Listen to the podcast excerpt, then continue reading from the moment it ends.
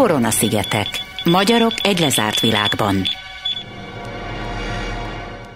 Sziasztok, ez a Koronaszigetek podcast, én Veres Dóra vagyok. Ezt a podcastot azért találtuk ki két barátommal, Gelért Gáborral és Májtomival, mert szeretnénk megkeresni külföldön élő vagy külföldön ragadt magyarokat, akik mesélhetnének az ottani karanténhelyzetről és arról, hogy ők mit csinálnak, hogyan élik meg a koronavírusos időket.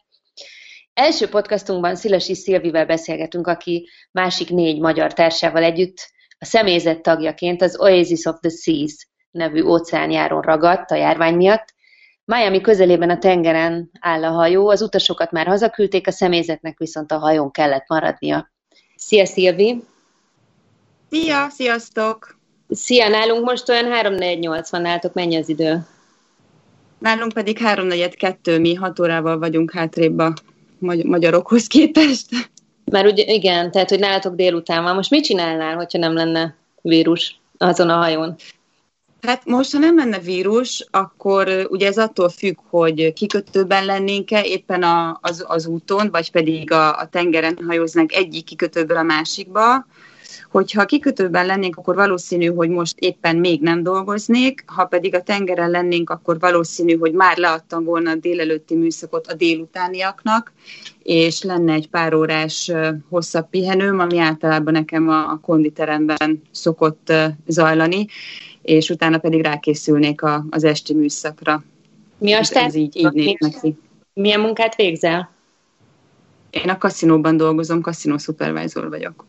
Tehát ez azért jellemzően inkább esti, nem? Vagy tényleg egész napot kell állnod? Hát igazándiból jellemzően esti, tehát amit így az embereknek, ami az emberekben kialakult kép, az jellemzően esti, de itt a hajón, amikor egyik kikötőből megyünk a másikba, és ez mondjuk elvesz 2 darab napot a tengeren, akkor mi nem tehetjük meg azt, hogy csak este nyissunk ki. Úgyhogy itt a kaszinó délelőtt 10 órakor szokott kinyitni, és hajnal 3-ig ez folyamatosan nyitva van, illetve hát a félkarú rablók, ezt mondjuk így, azok pedig 20-24 óráig vannak nyitva. A játékasztalok pedig reggel 10-től hajnal 3-ig. Szilvi, mielőtt rátérünk a járványhelyzetre, illetve a karanténhelyzetre, amiben beszorultatok, kérlek egy picit mesélj arról, hogy milyenek egyébként a hétköznapok, korona előtti hétköznapok egy ilyen óriási óceánjáron, hogy kik a vendégeitek, hogy néz ki a hajó, milyen lehetőségei vannak ott a vendégeknek.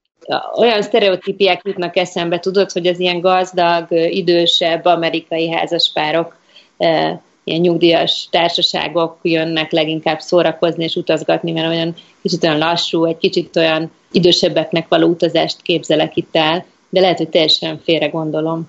Hát vannak olyan utak, ahol igen, idősebbek jönnek. Ezt úgy kell elképzelni, hogy nagyon vegyes a társaság, tehát mivel az árak a hajón szintén nagyon vegyesek, tehát lehet $10,000 is bérelni egy akkora lakást, majdhogy nem több emeletes, illetve hát $200-300 is, innentől kezdve ugye a társaság is elég vegyes. Itt szintek vannak a vendégek között is, hogy ki milyen szintet ért el, hány úton van túl, mennyit bukott esetleg a kaszinóba, vagy nyert. Ugye vannak tehát ezek a különböző szintjeik vannak. Igazándiból ez egy város, tehát ez egy úszóváros, 8800 főt tudunk befogadni egyébként, amikor teljes gőzerővel düvörög itt a cirkusz. Ezt úgy kell elképzelned, hogy van egy bevásárló utca, ahova lemehetsz, és akkor ott kávézók vannak, éttermek, beülhetsz, megihatsz egy koktélt valahol, vagy elmehetsz vásárolgatni. Van egy park, ahol csivitelnek a kismadárkák, most hogy ez igazi vagy nem, azt nem tudom, de csivitelnek, ott vannak a specialty restaurantok, ahova tényleg elegánsan fel kell öltözni. Tehát van a réteg a strandpapucsos amerikai, have fun és úristen, és vannak tényleg azok, akik ide ünnepelni jönnek. Illetve van a színház, van ugye a kaszinó, diszkóhelységek vannak. Ez egy olyan dolog, hogy ha valaki életében először jön egy ilyen hajóra, egy hét után annyira ki lehet fáradni egy ilyen utazás során, hogy az hihetetlen. mert annyi mindent csinálnivaló van, illetve ugye hát mondjuk a mi hajónkon egy héten 3-4 különböző kikötő van, ahova kimész, ott is olyan impulzusok érnek, és visszajönnél a hajóra, nem tudsz pihenni, mert itt is olyan impulzusok érnek, amik otthon nem, tehát ez egy extravagáns dolog.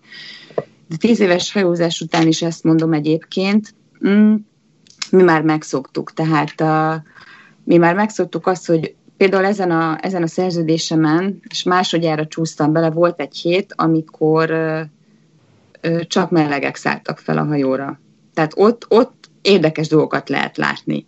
Volt egy másik út, amikor felszállt egy szervezet, illetve hát Chick-fil-A, ez volt a krúznak a neve. Ők például megkérték, hogy a kaszinó ne legyen nyitva. Minden más nyitva lehet, de a kaszinó nem, mert az az ő vallásukkal teljesen ellentétben áll, tehát mi ott akkor megint nem dolgoztunk. Úgyhogy lehet látni sok érdekeset, sok érdekes emberrel lehet találkozni, a világ összes országából akár. Izgalmas. Tehát én még így dolgozóként is azt mondom, hogy egyszer mindenféleképpen érdemes megpróbálni. 10 év után, 10 év hajózás után én azt mondom, hogy én nem bántam meg egyáltalán, bár szebb véget gondoltam, mint egy ilyen... Ja, mert egyébként az utolsó utad lett volna? Ezt az utolsó utadnak tervezted eddig? Fontolgattam, igen, fontolgattam, hogy ez így legyen. Így már biztos. Igen, így már biztos sajnos. Én mondjuk önmagamtól egyedül nem biztos, hogy belevágtam volna, pedig már elég idős voltam hozzá. Én a volt párommal jöttem együtt, azóta már nem vagyunk együtt egyébként. Ő is itt van a hajón? Igen, ő egy másik hajón van, éppen egy másik hajón. Amikor egy párban vagy kint a hajón, akkor azért az könnyebb, nyilván. Én most már hát 4. éve, hogy így egyedül csinálom ezt az egészet. Közben pozíciót is váltottam, tehát egy kicsit feljebb is kerültem, nagyobb is lett a felelősség rajtam, és tudod, amikor nem tudom, nekem ez egy tök nagy dolog egyébként, hogy így angolul, tehát amikor így nem válthatsz magyarul senkivel sem egy szót. Mondjuk én most szerencsés vagyok, mert a Gábor, aki összekapcsolt bennünket, ő a főnököm, tehát vele szoktunk, de magyarul beszélgetni, de amikor munka van, akkor vele is angolul. Úgyhogy angolul telefonálgatni, angol beosztást írni, minden angol, és akkor egyszer csak azt mondja, hogy hoppány, tök jól helytálltam, akkor azért ez így jó. És amikor hazamegyek, akkor meg ez a megnyugvás. És akkor ott szembesül az ember, hogy abból a felgyorsult világból, ahol én élek, ugye ebben a 7 hónapban nagyon sok minden, a legjobb barátságoktól az óriási nagy szerelmekig minden bele tud zsúfolódni, meg az az impulzus, amit a vendégektől kapunk. Amikor hazajövök, akkor veszem észre, hogy ahogy mi élünk, az nem normális egyébként. Tehát ez a hajózás, ez egy olyan dolog, ami tök jó, hogyha tudod, hogy mikor kell belőle kiszállnod. Én nem tudtam. Én azt gondolom, hogy ez a 10 év az még talán oké. De miért vannak itt olyanok, akik sokkal többet, de ugye ez azokra jellemző inkább, akik mondjuk bevállalták azt, hogy jó, akkor hajó és semmi más, mert nekem otthon el kell tartanom egy családot. Ez ugye magyarokra, meg az európaiakra nem jellemző, ez inkább a filipinekre jellemző, és ott ugye nagyon fiataloktól elkezdve akár az 50 évesekig bezárólag, és még mindig a hajón dolgoznak. Nekik meg már ez a normális, tehát én érzem már magamon azt egyébként egy pár szerződés óta, hogy na jó, oké, még ezt az egyet nyomjuk le, mert most bárki bármit mond a hajóról, hogy fú, ez így nem jó, meg jaj, meg be vagyunk rendszabályozva. Igen, ezt én vállaltam. Nyilván jobban keresek itt, mint otthon, de azt a pénzt azt hazaviszem, és otthon fogom elkölteni, de nálunk hiányzik ez a megnyugvás, hogy na, akkor most már vége, és akkor szeretnék mondjuk otthon egy kapcsolatot kialakítani, vagy otthon élni, és tehát ez kell időben felismerni és eldönteni, mert egyébként ebbe így nagyon bele lehet fásulni. Csak ennek megint itt van a hátulütője, hogy egészen addig, amíg itt van a zsebemben ez a tartalék, hogy nem találok otthon munkát, akkor majd visszamegyek a hajóra, addig nem fogsz kiszállni. Uh-huh. És szerinted mi az a, mit tudom én, 5 jellemzője annak az embernek, annak a karakternek, aki egy ilyen munkát elvállal, vagy el tud vállalni, ami nélkülözhetetlen? De mondhatsz 3 is, csak hogy szerinted mik azok?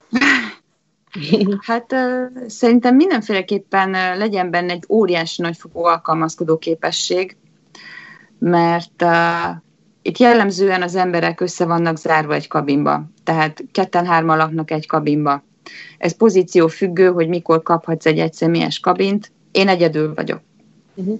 Tehát legyen benne egy óriási nagyfokú alkalmazkodó képesség, mindezek mellett legyen benne azért kalandvágy is, tehát ne legyen az, hogy hoppá, most itt vagyok a hajón, kikötöttünk Miamiba, de nem merek kimenni, mert úristen, nem, oda ki kell menni, meg kell tapasztalni, ki kell menni a Karibi-szigetekre, azokat a kajákat meg kell kóstolni, azokba a bulikba el kell menni, de ugyanakkor meglegyen benne a fókusz, hogy az a munka, amire ő igent mondott és elvállalta, az el legyen végezve.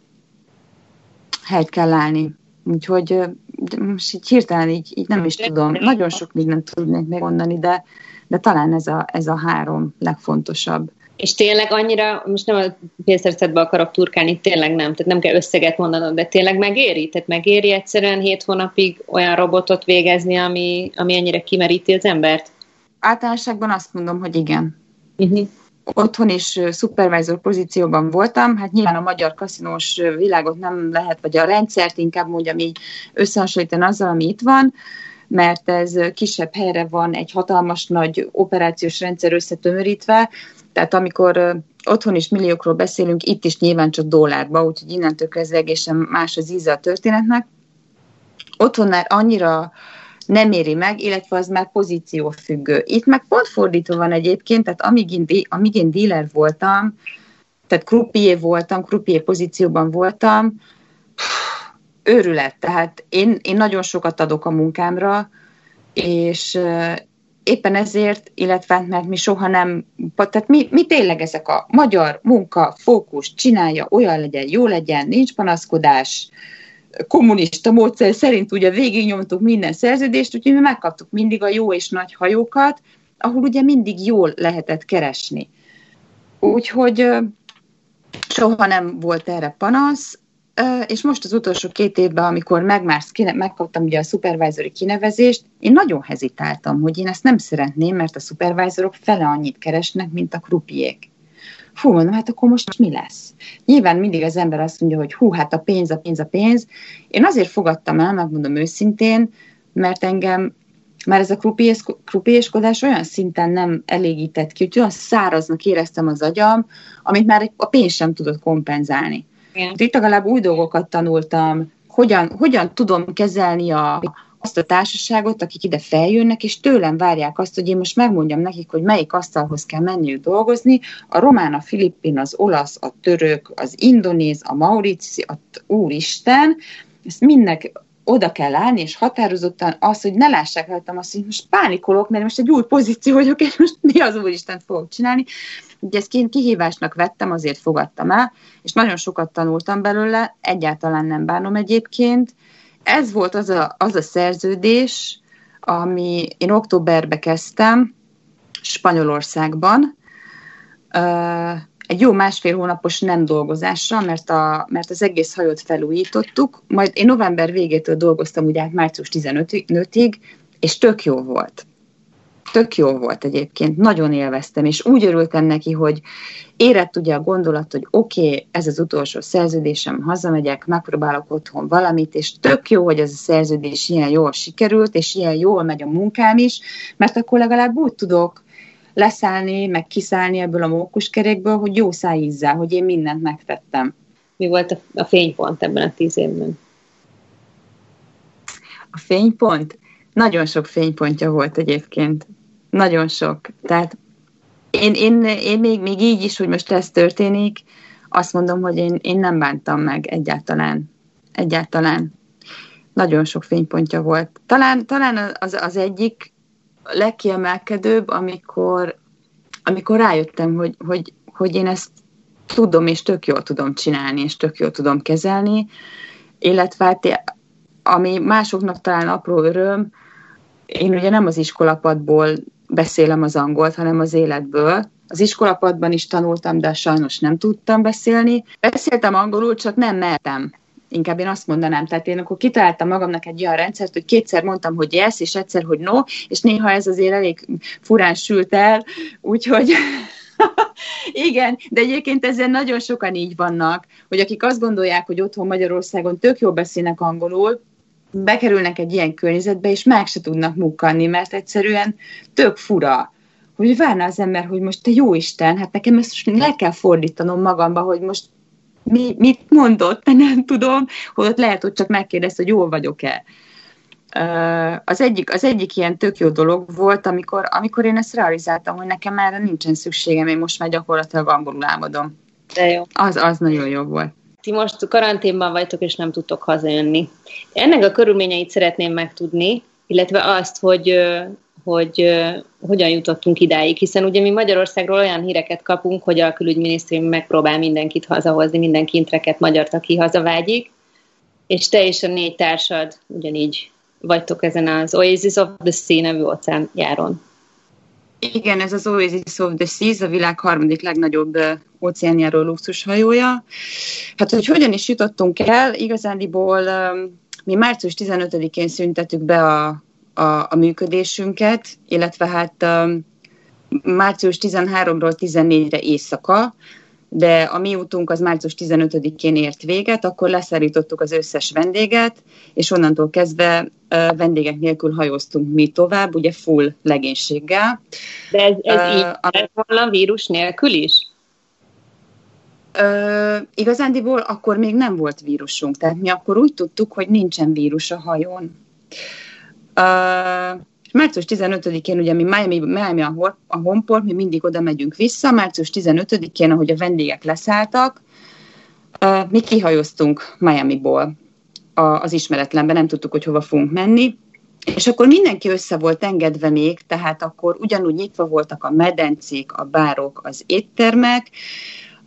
A legénységnek szerintem kb. 70%-a már akkor nem dolgozott, hiszen nem voltak vendégeink, nyilván mi is a kaszinót is bezártuk, de az a személy, tehát mi úgy hívjuk őket, hogy van a dolgozó személyzet, illetve a nem dolgozó személyzet. A dolgozó személyzet, akik akkor még dolgoztak, bennünket szolgáltak ki. Tehát ez akkor még nagyon vidám volt, mindenki élvezte még. A pincérek, ilyesmiről beszélünk? Tehát, vagy nyilván az... Igen, tehát akik a bárokban dolgoztak, akik a éttermekben dolgoztak, akik takarítottak. Tehát ez így víga ment egy-két napig. Ugyan már az elejétől kezdve minden nap megmérték a hőmérsékletünket egyszer. Tehát ez volt egy biztos pont akkor a napjainkban, illetve hát mi minden nap felvonultunk a kaszinóba, de hát akkor már nem munkaruhába, akkor kicsit elbeszélgettünk, mi a helyzet, de hát így az információ az nem áramlott annyira jól, tehát mi meg voltunk győződve, hogy biztonságban vagyunk. És ahogy tehetek múltak a napok, ugye egyre gyorsabb ütemben zárták be először az egyik éttermet, aztán a másikat, aztán már akkor csak egy helyen lehetett menni enni, akkor már a bárokat is bezárták, és tehát március 15 után volt egy kikötési időpontunk, március 24, amikor 700 embert szerettek volna hazaküldeni, amiből több mint 300-at már kint vissza is fordítottak. Nincsen járat, nem mehetnek, mit tudom én milyen indokokkal, én azt megpályáztam, elutasították. És onnantól kezdve gyorsultak fel igazándiból az események, egyik napról a másikra közölték, hogy akkor napi 2 hőmérőzés lesz, 1 délelőtt és 1 délután. Nyilván erre próbálták alapozni, hogy esetleg valakinek van-e valami olyan szimptomája, ami arra utalhat, hogy ez koronavírusos fertőzés, vagy pedig csak egy influenza, egy sima megfázás. És akkor az egyik nap...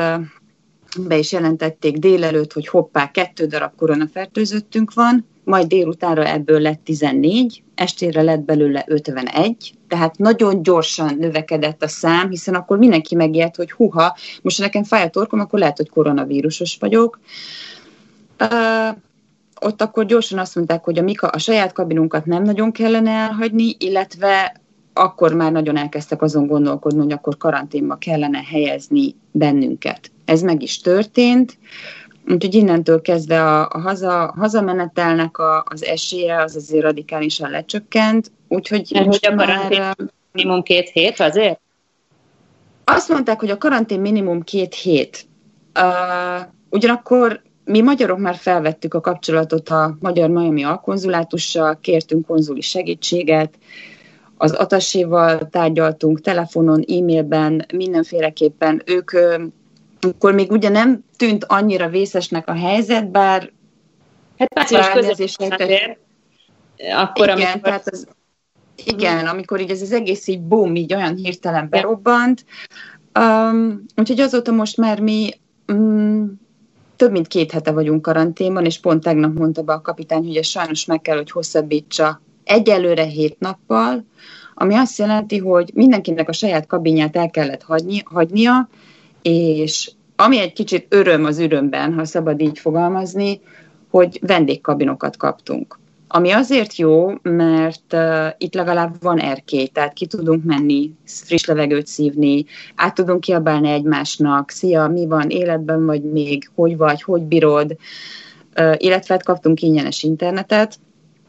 Úgyhogy igazándiból az egyetlen egy probléma az az, hogy a cég próbál segíteni. Eleinte nem nagyon ment a közreműködés a külügyminisztériumokkal, illetve az atasséval, a nagykövetséggel, mert egyszerűen elhárították, azt gondolták, hogy meg fogják tudni ezt oldani. Csak sajnos olyan ajánlások jöttek ugye Amerikából, ami által a mi kikötésünket ellehetetlenítették, nem köthetünk már ki akárhol, szinte sehol, az egyetlen egy kikötés Tampában, Fort Lauderdale-ben, Miami-ban van. Mi, akik a hajón maradtunk, nem repülhetünk kereskedelmi légitársaságokkal, csak akkor, hogyha az állam által szervezett charterjáratot küldenek értünk. Úgyhogy az, hogy mi most 5-en vagyunk itt magyarok ezen a hajón, ez azért nehéz, mert kevesen vagyunk ezen a hajón. Tehát ezt meg is mondták, hogy a kis létszámú nemzeteket nagyon nehéz lesz így összecsoportosítani, hogy valamelyik környező európai tagállam mondjuk küld a magyarokért, a szlovákokért, meg a csehekért akár egy repülőt, és összeraknak bennünket, és mehetünk, úgyhogy így már 4 alkalom csúszott el nálam. 2 kereskedelmi járat volt, ami így kiesett, illetve 2 mentesítő járat. Az egyik volt ugye a magyar állam által létesített, amit sajnos nem sikerült elérni, mert mi nem kötöttünk ki, tehát a cég csak azért, mert én haza szeretnék menni, nem fog kikötni a hajóval, illetve hát most a cseh állam által szervezett mentesítő járat lett eltörölve. Úgyhogy... Hadd menjünk vissza, mert hogy nyilván ide fogunk kiukadni, és oda, hogy tulajdonképpen hogy lehetne rajtatok segíteni, de én az elején nem értek valamit, hogy amikor az utasokat leszállították, akkor miért nem mehettetek ti is haza a vendégekkel? Azért, mert erről akkor még nem volt szó. Tehát arról volt szó, hogy... A szerződésetek alapján mi lett volna a következő lépés? Rajta maradtok a hajón, és 1-2 hét szünet után jön a következő turnus? Vagy mi lett volna a következő lépés? Igen, az lett volna a következő lépés, hogy mi 30 napra álltunk volna le. Eredetileg. Uh-huh. Tehát senki nem gondolta volna, hogy ebből ekkora dolog lesz, illetve hogy az ilyen sokáig fog tartani. Egy 30 napos leállás például az én szerződésembe még belefért volna, hiszen eredetileg az én szerződésem május 3-án fog véget érni.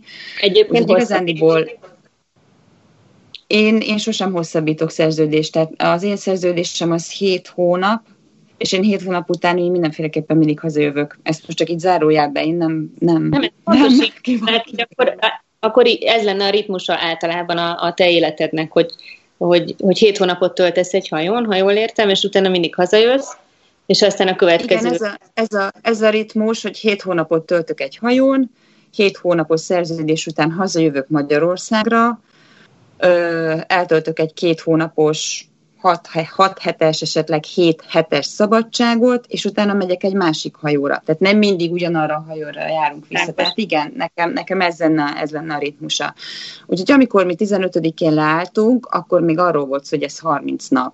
Uh-huh. Tehát akkor még én is úgy voltam vele, hogy jó, hát 30 nap, hát El lehet tölteni, oké, nem fogunk dolgozni, akkor egy kicsit lehet mondjuk tanulgatni, vagy magamra több időt fordítani, és akkor utána még május 3-ig pár hét, 3-4 hét, és akkor jövök haza. Csak aztán ebből a 30 napból lett egy 60 napos hosszabbítás, illetve pár nappal ezelőtt ugyanez az organizáció, aki hozza ezeket a kikötéseket, hogy mi most nem köthetünk ki, nem repülhetünk, bejelentette, hogy akkor ezt 100 napra hosszabbítják meg, tehát most már azért hónapokról beszélünk, és nem. Hát a 100 nap, ugye azt mondták, hogy additional 100 days, ami azt jelenti, hogy nem 100 napig, hanem még 100 nappal, tehát most már eltöltöttünk 30-at, tehát innentől kezdve az még 3,5 hónap. Ne hülyeskedj. Uh-huh.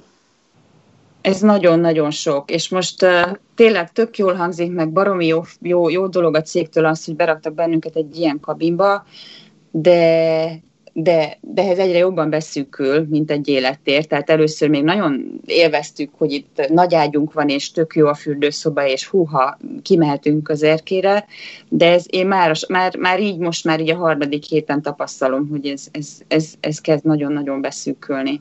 Persze.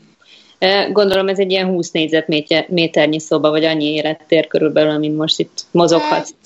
Nem egy óriási élettér ez, ahol esetleg azt mondanám, hogy 3 hónap tök jó lesz. És nem is léphetsz ki innen? Nem. Ugyanúgy jönnek naponta 2-szer ellenőrizni a hőmérsékletünket, egyszer jönnek délelőtt, egyszer jönnek délután. Ugye a napi 3-szori étkeztetés az garantált, ami nála megdőlt egyébként, mert én ételallergiával küzdök, úgyhogy egy olyan 10 nap után feladtam, hogy nem bírom már megenni a kenyeret, meg a tésztát, meg a tejet, meg ilyeneket, úgyhogy fel kellett, hogy jelentkezzek egy ilyen speciális listára, aminek az lett a megoldás, hogy én reggelit nem kapok. Amivel nincs nagy bajom, mert én amúgy sem, tehát én kávéfüggő vagyok, úgyhogy ha én kapok kávét, akkor én azzal el vagyok délig, amíg jön az ebéd, de bizony bele szokott sajnos csúszni itt a szervezés olyanokba, hogy volt már, hogy vacsorát sem kaptam. Uh-huh. Mondjuk az étvágyunk az szerintem az éróval egyenlő. Ezt még annyit el szeretnék mondani, hogy én értem, hogy ez nagyon nehéz, és nem voltunk még ilyen helyzetben soha, illetve ez a cég sem volt még, és ezt nagyon nehéz megszervezni, de az ételminősége azért az hagy némi kivetnivalót maga után. Az összes többi hajóval összehasonlítva, úgyhogy te is elmondtad, hogy ez a világ 3. legnagyobb luxusjáró hajója, vagy óceánjáró luxushajója, ez tehát borzasztó. Úgyhogy szoktuk keserű szájízzel kapni meg a többi hajóról a képeket, hogy ők micsoda kiszolgálásban részesülnek, mi nem, sajnos. Tehát, ez minek köszönhető? Lehet, hogy pont azok a munkatársak is lebetegedtek, akik esetleg azért felelőtt. Valószínű, hogy igen, tehát itt pont azok, akik ugye megmaradtak a dolgozó személyzetben, ők jobban ki voltak téve a fertőzésnek a veszélyének, tehát az, hogy nekik konfrontálódniuk kellett egymással, illetve menniük, jönniük kellett a hajón. Ez lehet az egyik oka, illetve a másik, hogy budget cut volt, tehát hogy levágták, hogy minél tovább tudjuk ezt így működtetni, hogy nyilván nem sztéket fogunk kapni. Vizet azt ugyan kapunk minden nap, illetve ki kell tölteni 2-3 napra előre, hogy mit szeretnénk enni, és ott cigarettát árulnak, fogkrémet és szappant. Tehát ezeket meg lehet rendelni. Meg sört, nyilván, amivel én annyira nem élek. Ami még így nagyon fura egyébként, hogy ugye azt mondták, hogy hát pakoljuk össze a legszükségesebbeket. Én előrelátó voltam, én mindent elhoztam. Felhoztam a régi kabinomból, ugye ebbe a kabinba. De mivel 24-e óta én már bőrönből élek, és nagyon sok mindent kidobáltam, mert úgy gondoltam, hogy én mehetek haza 24-én, így az én kis tartalékaim is vészesen fogynak, tehát ezt majd valahogy meg kell oldani. Szóval például mondjuk mosni nem tudsz. Mosni úgy tudok, hogy valamilyen isteni szikra folytán vettem magamnak így az utolsó pillanatban itt a kis hajón található boltban magamnak egy kis zacskó mosószert, úgyhogy én saját magamnak mosok, amivel nincs semmi gond, de az is el fog fogyni. Igen. Illetve hát sampon, meg az egyéb higiéniás szerek, tehát... Jó, hát ez egy kicsit úgy hangzik, hogy luxus körülményeket képzelünk innen messziről, de ez inkább egy börtön, egy luxus börtön, amiben nektek most élnetek kell, és már elég régóta. És mit tudsz arról, hogy hányan betegek a hajón? Milyen szintű felvilágosítást kaptok? Hát az első 2 napban még ezt tudtuk követni, csak nagyon gyorsan növekedett a számuk, úgyhogy ez már nem nyilvános, de valamilyen úton-módon mégis mindig hozzájutunk az információkhoz. De erkélyen ordibáljátok át az infót? Vagy hogyan? Tényleg, hát, hogy erre is volt már precedens. Mi magyarok egyébként, 4 fiú van, illetve én vagyok egyetlen lány ezen a hajón, úgyhogy én vagyok az ő kis tyúkanyójuk. Mi nyitottunk a Messengeren egy közös csetet, amit elneveztünk az operatív törzsnek, úgyhogy mi ott szoktunk kommunikálni egymással, ott szoktuk megbeszélni az információkat, illetve ha valakiről is egy kicsit úgy érezzük, hogy hú, most kicsit lent van, akkor próbálunk vicceskedni, ami néha már ebbe a kínos nevetésbe fullad. Igen, tehát így nagyjából osztjuk meg egymásra az információkat, illetve vannak olyan magyarok, akiket a Kubatovani Koltasé hölgy egyébként, aki nagyon sokat segít nekünk, kapcsolt össze bennünket egy WhatsAppos történetben, úgyhogy így halljuk, hogy más hajókon hányan vannak. Én tudom, hogy itt most per pillanat hányan vannak, és ez nem kevés. Most gyakorlatilag úgy néz ki, hogy a flottában, a mi hajónkon van a legtöbb fertőzött. Ezt úgy próbálják most megoldani egyébként, hogy ahogy növekedett a fertőzések száma, más hajókról úgy küldtek át hozzánk ápolónőket. Amit úgy szoktunk megoldani, mivel nem köthetünk ki, közel megy egymáshoz a 2 óceánjáró, és életmentő csónakokat küldünk át egymásnak, és úgy hozzuk át az ápolónőket.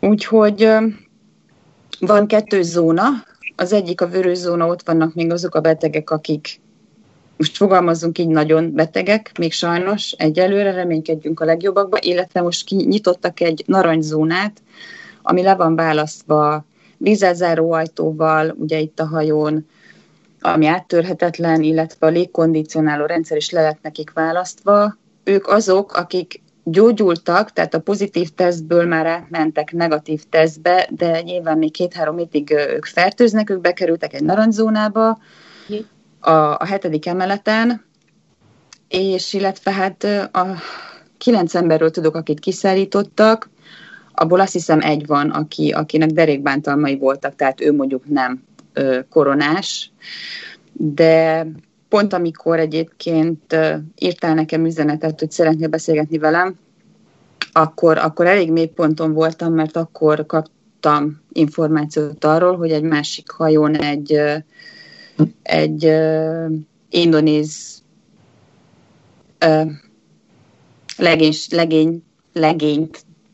legénységi tagot kellett kiszállítani a kórházba, aki sajnos elhunyt, úgyhogy ez... Még az elején, amikor így ő az első hallottja a flottának, tehát ez a Royal Caribbean International, ugye a cég, akiről... Igen, ez az, nem az el. Tehát már nem is... Aha. Csak tudod, minél tovább vagy itt bezárva, annál jobban be vagy zárva a saját kis gondolataidba is, ezzel párhuzamosan, és annál rosszabbul érintenek, illetve annál mélyebben megérint ez a dolog, még úgy is, hogy nem ismered, hogy ki az, de ez egyszerűen, tudod, amikor eldöntött, hogy kijössz egy hajóra ide dolgozni, és 7 hónap, és aztán hazamentsz a családodhoz, tök jó, akkor ebbe bele se gondolsz, hogy esetleg történik egy ilyen, úgyhogy akkor ott egy kicsit le kellett nekem is nyugodni. Hogy azért. Az igazság, hogy nehéz elképzelni, itthon is sokan vannak, akik egyedülállóak, és azért töltik egyedül a napjaikat egy lakásba bezárva, de nagyon nehéz ezt elképzelni, hogy az ember egy másik ember érintése nélkül hetekig, tényleg, ahogy mondod, csak erkélyen áthajolva látjátok, halljátok egymást, vagy így a monitoron keresztül tudsz beszélgetni emberekkel, szóval ez önmagában is egy olyan pszichés megterhelés, olyan megpróbáltatás, amit szerintem épp egészséges emberek nagyon nehezen tudnak átvészelni, pláne ilyen messze az otthontól. Szóval, hogy teljesen megértem ezeket a mélypontokat, amiket most itt felhoztál. És hogy tudtok... Igen, meg hát az igazság, hogy ugye itt nálunk nagyon-nagyon erősen nyomják ezt a social distancing-et, tehát ez a 2 méter távolság. Én egyedül vagyok, illetve hát szerintem a bezárt crewnak a 70%-a egyedül van egy kabinban, akik párok, tehát regisztrált házas párok, vagy regisztrált párok ugye a hajós rendszerben, ők bemehettek együtt egy kabinba, az tök jó, de az erkélyen is csak úgy tartózkodhatunk, hogy csak az erkély közepén. Tehát nem hajolhatok át, nem foghatom meg, nem hajolhatunk egymáshoz közel, és ilyenkor kezded el azt értékelni, hogy fú, tök jó volt, amikor kezet fogtam valakivel. Ez most már abszolút nincsen, de hát sajnos erősnek kell maradni, és bizakodni kell, hogy ez a helyzet majd megoldódik. Nyilván otthon sokkal könnyebb lenne mondjuk a saját kis lakásomba lenni bezárva, azt tenni, amit én szeretnék, és nem lenni ráutalva másra ilyen nagyon, és nagyon jól fogalmaztad, igen, ez luxus, de ez most egy luxus börtön. Tudod az otthoniakkal valahogy tartani a kapcsolatot, az nyilván interneten keresztül, szóval, hogy mi az, amit ők tudnak nektek segíteni, vagy mit tudnak ők tenni itthonról, vagy egyáltalán van-e bármilyen segítségetek, ami nem a hivatalos szerveken keresztül történik? Hát tudok, igen, mert a cég biztosított ingyenes internetet nekünk. Hát a szereteten kívül nem nagyon tudnak mit küldeni, illetve hát próbálják ugye elterelni a gondolatainkat, hogy ne mindig ezen járjon az eszünk, hogy most itt vagyunk, és meddig kell még itt maradni, és úristen, úgyhogy vicces üzenetek, elmesélik a kis hétköznapjaikat, illetve hát ezek a kis apró tervek, hogy hú, majd ha hazajössz, akkor mit fogunk csinálni, meg majd ha ennek vége, tartsak ki, úgyhogy ez így jó, de nehéz. És mit mond a hajókapitánya? Szóval mi a hivatalos álláspont most? Mi az, amivel tudnak benneteket bíztatni? Mi az, amit most ebben a pillanatban tudnak nektek mondani? A hivatalos álláspont az, hogy miután önszorgalomból ugye nem csak én, hanem más nemzetbéliek is elkezdték nagyon erőltetni, illetve felvenni a kapcsolatot az atassékkal. Ugye az atassé így próbált nyomást gyakorolni a cégre, úgyhogy most már felvették egymással a kapcsolatot. Mit mondanak az atassék? Azt mondják, hogy nagyon nehéz lesz. Tehát úgy, hogyha megvannak ezek a kikötések, hogy nem köthetünk ki, hogy ha ki is kötünk, és mondjuk a mentesítőjárat egy nappal későbben, akkor már nem mehetünk, hiszen nem tölthetünk kint amerikai szárazföldön egy napot sem, tehát ahogy mi esetleg leszállunk a hajóról, azonnal haza kell jönnünk. Tehát úgy próbálják megszervezni ezeket a charterjáratokat, mert már csak erre van lehetőség, azokra a napokra, amikor a hajó kiköt. De ez nagyon-nagyon bonyolult logisztikai problémákba ütközik, úgyhogy a nagykövet, illetve az atassé nem szokott nekünk fals információkat adni. Ő azt mondta, hogy amint van valami kilátásban, azonnal jelentkezni fog, ezt várjuk minden nap, mint a messiást, illetve hát a kapitány is néha most már, mert az elején nem nagyon ment ugye az információközlés, most már azért úgy elmondja, tehát próbálják először, én úgy azt tapasztalom, hogy a nagyobb nemzeteket, tehát akikből több van. Most 8-án az indonézeket szerették volna hazaküldeni, meg is volt szervezve a charterjárat, nem sikerült, mert most már az Indonézia nem fogadja be az indonézeket. Eddig Romániához hozzá sem tudtak nyúlni, mert a románok nem fogadták be a románokat.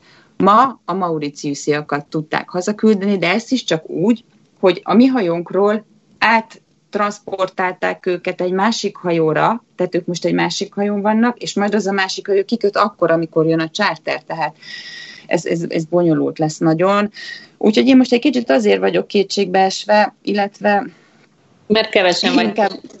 Mert mi kevesen vagyunk. A többi hajón viszont, ha jól érhettem, és már nem is tudom, hogy most a felvétel közben mondtad, de vagy az előzetes beszélgetésben említetted, hogy összesen 150 magyar dolgozik óceánjárókon a környezetedben. Tehát az viszont azért egy elég nagy szám már.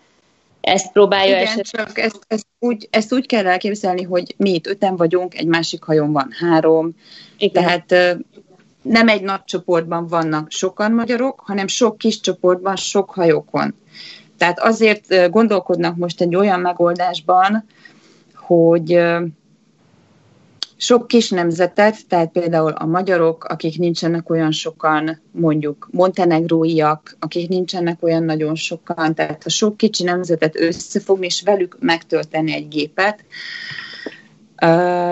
és valahol, nem tudom, mondjuk Bécsben leszállítani, vagy valami olyan központi helyen, aminek a külügyminisztériuma engedi majd ezeknek a népcsoportoknak az esetleg Magyarországon való áthaladást, illetve kinyitja majd nekünk a határt, és küldenek értünk egy buszt.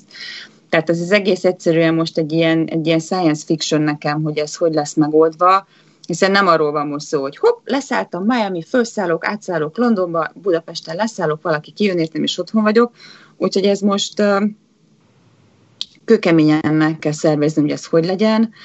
Illetve hát csak hajós legénységet szeretnének arra a gépre felszállítani, mivel tiltott ugye nekünk a normális emberek között való utazás,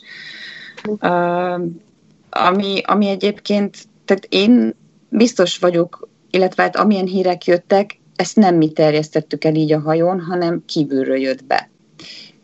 Erről olvastunk is cikket, ez be is bizonyosodott, hogy az utolsó útunkon, mielőtt mi bezártunk volna, akkor utána jelentkezett egy utas, hogy ő koronavírusos. Tehát ő ezt behozta, végig lehetett követni. Ő már hazament, és akkor derült ki róla, hogy ezeket a tüneteket produkálja, és a vírus megtámadta a szervezetét. Igen, akkor már róla kiderült. A felesége nem kapta el, ő elkapta, végig lehetett követni az útját, hogy merre mozgott, és hát azon az útvonalon lévő dolgozók ugye megfertőzöttek. Tehát én nem hibáztatok senkit, ezt lehet, hogy mondjuk nem is kéne egyébként belerakni, majd így a műsorba, ezt csak így nektek elmondom, hogy azért itt olyan háttérinformációk is jönnek, meg olyan borzasztó dolgok, amik ugye a luxushajóról nem festenének túl jó képet. Uh-huh. Hát igaz, nem. Itt olyan procedúrák zajlanak, akár fertőtlenítés szintjén, tehát mi annyira be vagyunk rendszabályozva, mint valami kis katonák, tehát egyszerűen én lehetetlennek tartom azt, hogy ezt mi kintről, mint dolgozók cipeltük volna be. Innentől kezdve nem is értem, hogy miért vagyunk így kezelve, mint hogyha mi terjesztenénk ezt a dolgot, hogy nem köthetünk ki. De hát ez, hogy mondjam, tetszett, ilyeneket nem lehet olvasni, akkor ezek szerint ez csak ti bent érzitek azt, hogy negatív megkülönböztetés áldozatai vagytok, mert hogy eddig ezt most csak tőled hallom, eddig ilyet nem olvastam, hogy a személyzetet vádolnák azzal, hogy a vírus bekerült a hajóra. Igazándiból itt nincsen vádaskodás, csak hogyha meghallgatod azokat, amiket én mondok, illetve azok az intézkedések, amik ugye az ellen irányulnak, hogy mi bárhogy is haza tudjunk menni, ez igenis, ez megkülönböztetés. Tehát én nem mehetek haza, mint egy normális ember, mondjuk egy American Airlines járattal, úgyhogy én Londonon keresztül átálljak mondjuk egy másik járatra, és hazarepülhessek, hiszen engem még az én álmom befogad, mert én hajón dolgozom. Uh-huh.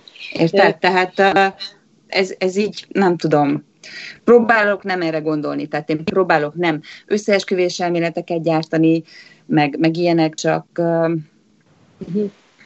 Most ezt én is mondom csak, hogy ne legyen, vagy nem feltétlenül legyen benne, vagy legalábbis utána kell nézni, de az igazság, hogy én nem tudok róla, hogy bárki, bármilyen járatra egyébként is megállt a légi közlekedés, tehát hogy szerintem csak ilyen szabályozott járatok közlekednek a légtérben. Tehát én szerintem nincs olyan, hogy valaki teljesen civilként eldönti, hogy az egyik kontinensről a másikra átutazik, tehát hogy ez nem benneteket érint csak. Én most április 7-ére kaptam egy teljesen normális repülőjegyet, ami úgy szólt, hogy én Miamiból el fogok repülni Londonba, és Londonból haza fogok repülni Budapestre. Uh-huh. Majd de ugye kijött ez a CDC Health Organization által előterjesztett javaslat, hogy azok az emberek, akik ugye ilyen crew memberök, mint én, akik hajón dolgoznak, ők már ne utazhassanak. Uh-huh. Tehát senki, aki hajón dolgozik, nem utazhat, csak akkor, hogyha csak hajósokkal egy charterjáraton utazom együtt. Hát az a baj, Szilvi, hogy ezt most így elmondod, számomra is nagyon science fiction, hogy te haza fogsz jutni a következő hetekben. Tehát egy kicsit olyan érzés tényleg, mint hogyha minden csillagnak együtt kéne állnia ahhoz, hogy néhány magyar haza tudjon jutni, vagy nagyon-nagyon sok emberi indulata kellene hozzá. Még úgy is mondom ezt, hogy közben azt érzem, hogy amit elmesélsz, abból az látszik, hogy a hajó vezetősége kifejezett jó indulattal, vagy probléma, tehát a problémát meg akarják oldani, és jó indulattal közelítenek felé, ha jól értem a szavaidból. Ez így van, csak nem tudják. Csak nem tudják megoldani. Aha. Akkor azt mondd nekem, hogy mi az, ami szerinted most mondjuk ebben az interjúban mindenképp el kell, hogy hangozzon ahhoz, hogy segítséget kapjatok, vagy mi az, amit vártok, mi az, amit szeretnétek, ki az, akit esetleg el akartok érni mindenképpen?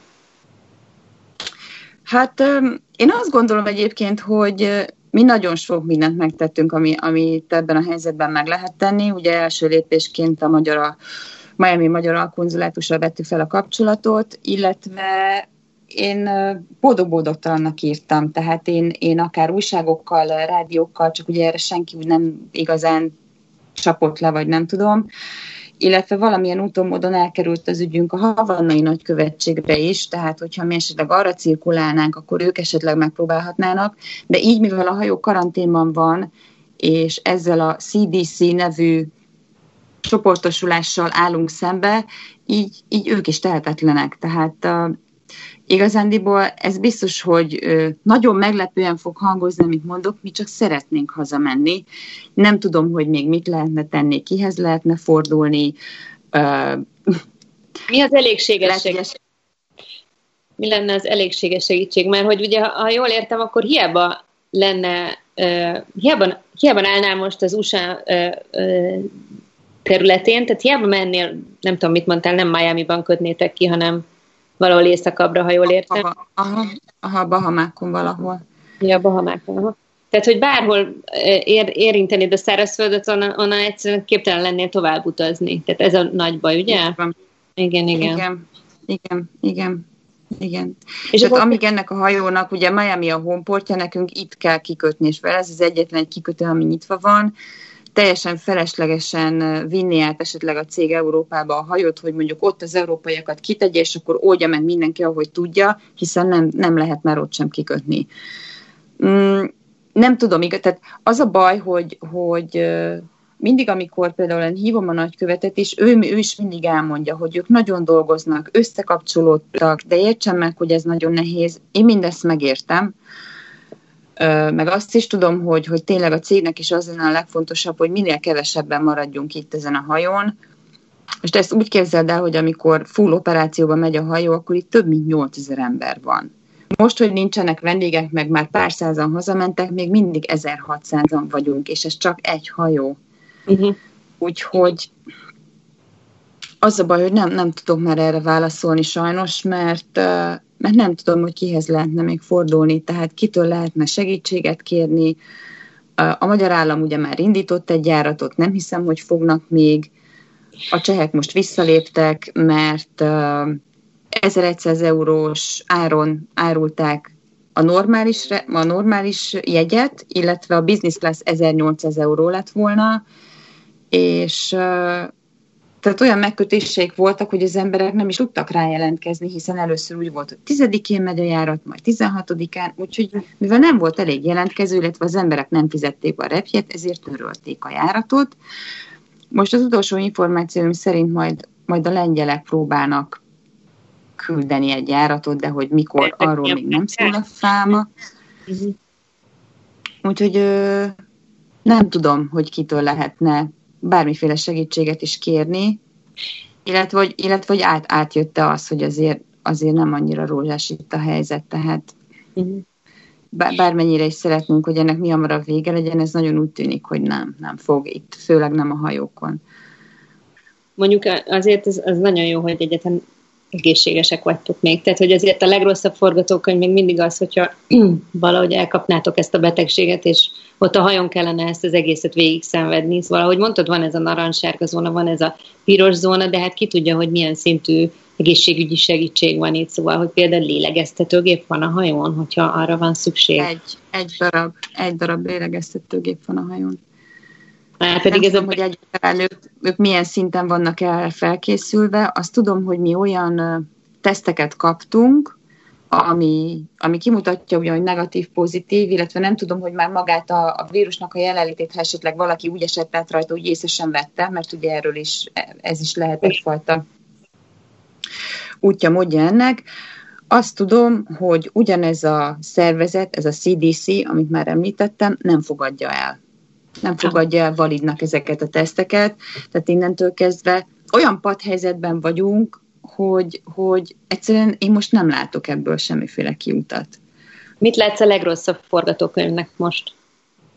Hát a legrosszabb forgatókönyvnek azt látom, hogy nem fogunk tudni hazamenni. Majd esetleg talán a nyár végén, vagy nem is tudom. Tehát, és addig itt kell ülni ebbe a kabinba,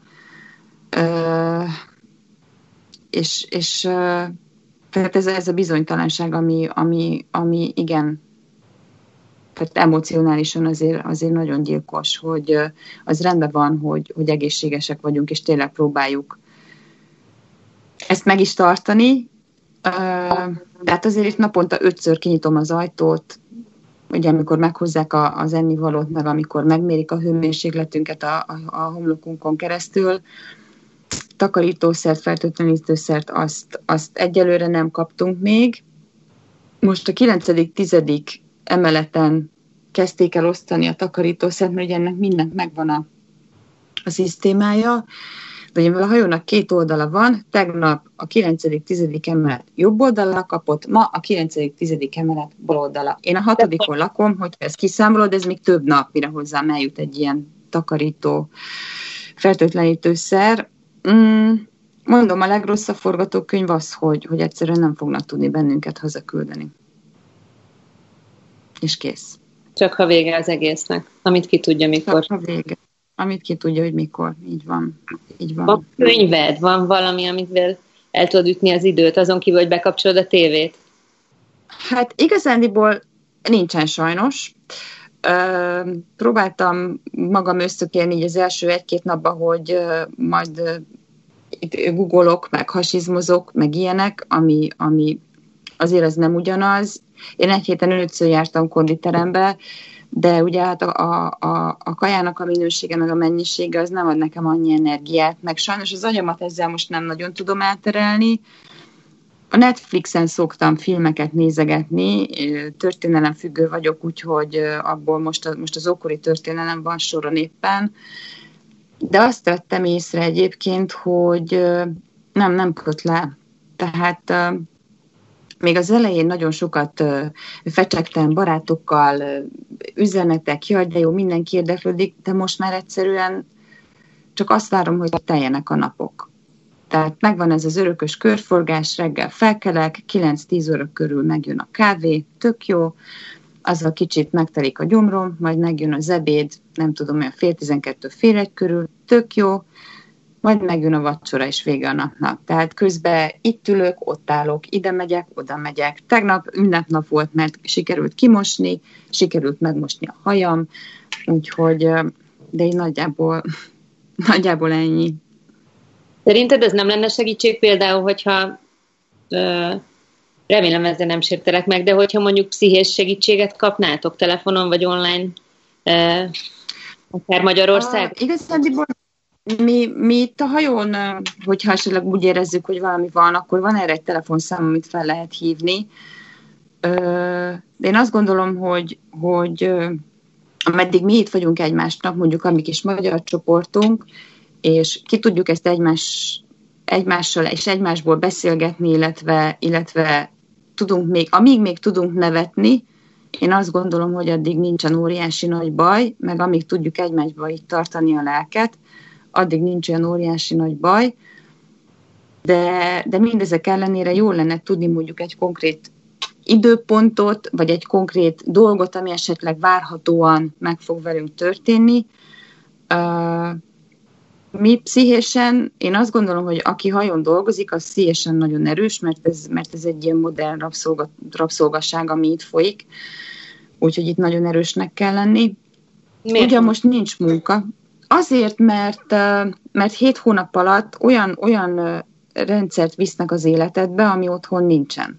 Tehát itt nincs meg az a szabadság, hogy na jó, hát akkor most elmegyek kávézgatni egy kicsit. Nem, ott időre menni kell, ott meg kell csinálni, itt drillek vannak, ott gyakorlatozni kell, ott ha most beüt a krak és kitör a tűz a hajón, akkor nekem tudnom kell, hogy kit kell megmentenem, mit kell csinálnom, vezető pozícióba vagyok, határozottan, tehát itt tényleg észnél kell lenni. Most ez a szektor, ez most így, ahogy van, ez kiesett. Azzal ugye, hogy nem dolgozunk. Úgyhogy most van az, hogy szembesültük önmagunkkal, hogy hoppá, akkor na, most én itt vagyok egyedül egy kabinba, na akkor ezt hogy fogom felfogni, hogy fogom éppésszel túlélni, hogy próbálok nem belegolyózni. Mi jól vagyunk egyébként, tehát senki sem beteg, elmondja mindenki, hogyha esetleg valaki mástól megtudott valamit, próbáljuk belőle leszűrni a megfelelő konzekvenciát, ami esetleg hasznosítható, illetve ami tényleg kuka és nem lehet vele mit kezdeni. Most azért úgy, ami nehéz volt az elején, ez a beszűkült élettér, de mondom, az eleje mindig mindennek, ugye, mert hogy új és változatos, most már annyira ez nem. Tehát én az utolsó 2 napban éreztem magamon azt, hogy így, nem, mindig 7 órakor felkeltem, most már ez kezd eltolódni 9 óra fele, úgyhogy, de még mindig nem mondanám azt, hogy bármiféle ilyen pszichológiai segítségre lennénk szorulva, de van erre is egyébként itt megoldás a hajón. Nagyon köszönjük Szilvinek a beszélgetést, és azt kívánjuk neki és a tengeren, hajókon, karanténban várakozó többi 150 magyarnak is, hogy kitartást kívánunk, és reméljük hamar hazajutnak biztonságban. Nektek pedig, kedves hallgatók, Gábor és Tomi nevében is nagyon köszönöm, hogy velünk tartottatok. Ha tetszett, amit hallottatok, kövessetek minket itt, vagy a Kinopolis Budapest Facebook oldalán, ahol sok más régebbi, újabb munkánkat is megtaláltok. És persze szuper lenne, ha adnátok nekünk 5 csillagot, vagy írjatok és mondjatok el észrevételeiteket a kinopolis@kinopolis.hu e-mail címen. Köszönöm, és sziasztok!